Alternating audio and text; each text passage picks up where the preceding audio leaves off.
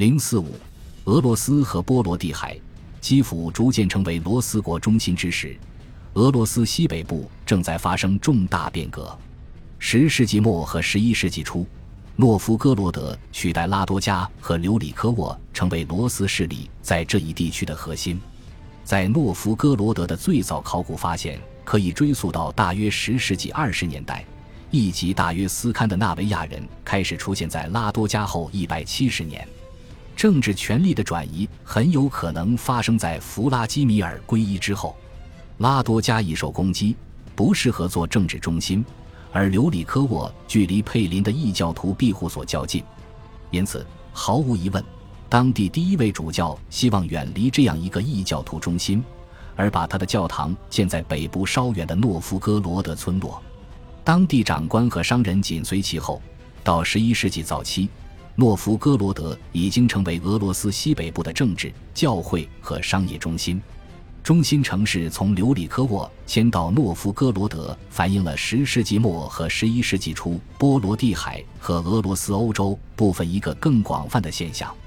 在俄罗斯欧洲部分，格涅兹多沃让位于斯摩棱斯克，蒂姆雷沃和萨尔斯科分别被亚罗斯拉夫尔和罗斯托夫替代；而在波罗的海，比尔卡被西格蒂纳取代，海泽比被什勒苏伊格取代，帕维肯被维斯比取代。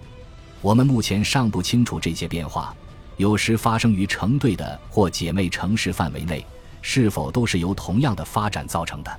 在俄罗斯，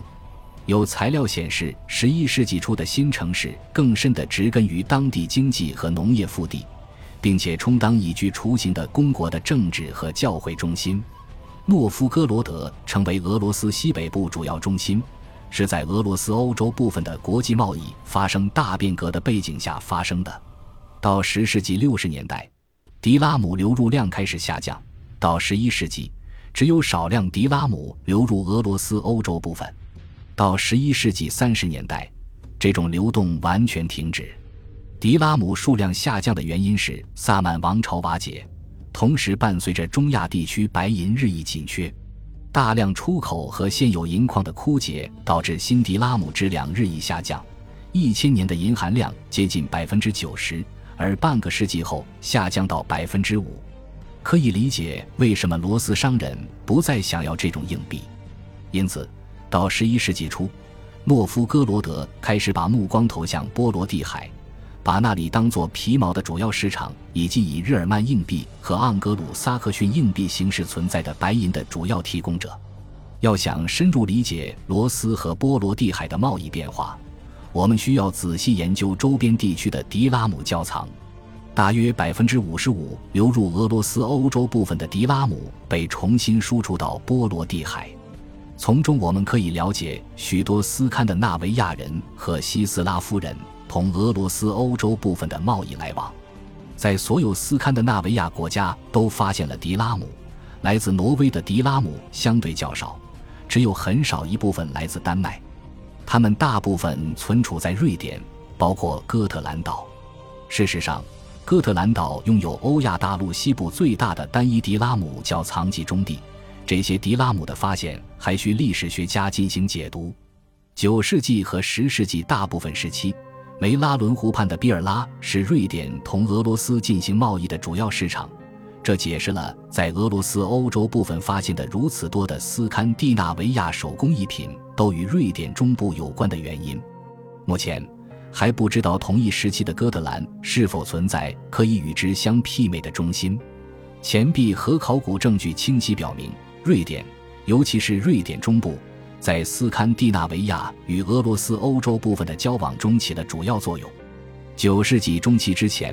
贸易相当有限，并且有一些不稳定。九世纪六七十年代期间，贸易有了显著增长，但接近九世纪末期又有所下降。之后，贸易水平稳定增长，在十世纪五十年代到达顶峰。十世纪四十年代流入俄罗斯欧洲部分的大量迪拉姆，在五十年代进入瑞典。从五十年代起，瑞典迪拉姆窖藏从时间构成上越来越久远，因为流入瑞典的新迪拉姆越来越少。十世纪后半叶，不知为何流入量开始下降，到十一世纪前十年完全停止。正是此时，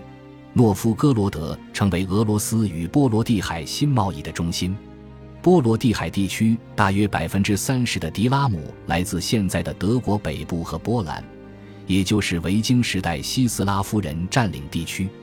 波罗的海同东部的贸易远远不止斯堪的纳维亚人，但关于西斯拉夫人在其中扮演角色的研究相对较少。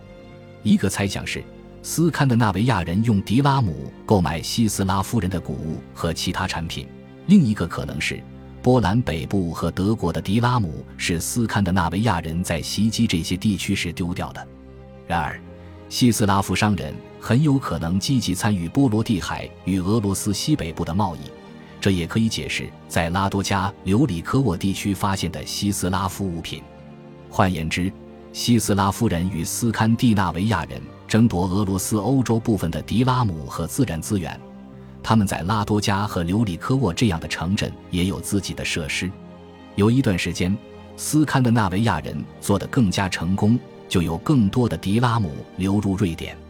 另一段时间，西斯拉夫人效率更高，便有更多的迪拉姆流入波兰北部和德国。平均来说，斯堪的纳维亚人在俄罗斯欧洲部分的波罗的海贸易中所占份额是西斯拉夫人的两倍。想必是斯堪的纳维亚人在俄罗斯欧洲部分的政治结构中影响力更大，因而他们更具竞争力。随着迪拉姆向西流动，一些商品从波罗的海出口到俄罗斯欧洲部分。考古和书面材料证实，如琥珀、武器、锡锭和铅锭、玻璃和葡萄酒这些产品都是从波罗的海进口的。西斯拉夫人也向拉多加出口谷物，进口的琥珀和剑的数量肯定很大。一份伊斯兰材料记录到，除来自俄罗斯北部的皮毛之外，伏尔加保加尔向中亚的花剌子模国提供大量此类商品。当地上层集团的财富日益增长，使东方和欧洲进口商品在俄罗斯欧洲部分非常畅销。迪拉姆和剑之类的产品，或在当地使用，或再次出口。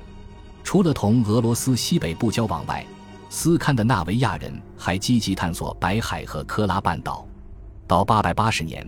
挪威人定期航行到此，通过以物易物或抢征贡品，从土著萨米人那里收集皮毛和其他当地商品。他们遭遇到了其他来自陆路的斯堪的纳维亚和芬兰商人的竞争。到十世纪，斯堪的纳维亚人还不得不同为寻找皮毛到达北冰洋的伏尔加保加尔人竞争。十一世纪，诺夫哥罗德的罗斯人开始在北方的芬兰人、乌克兰人和萨米人中建立附属领地。到维京时代末。斯堪的纳维亚人在北冰洋贸易中一直面临来自罗斯人和保加尔人的激烈竞争。恭喜你又听完三集，欢迎点赞、留言、关注主播，主页有更多精彩内容。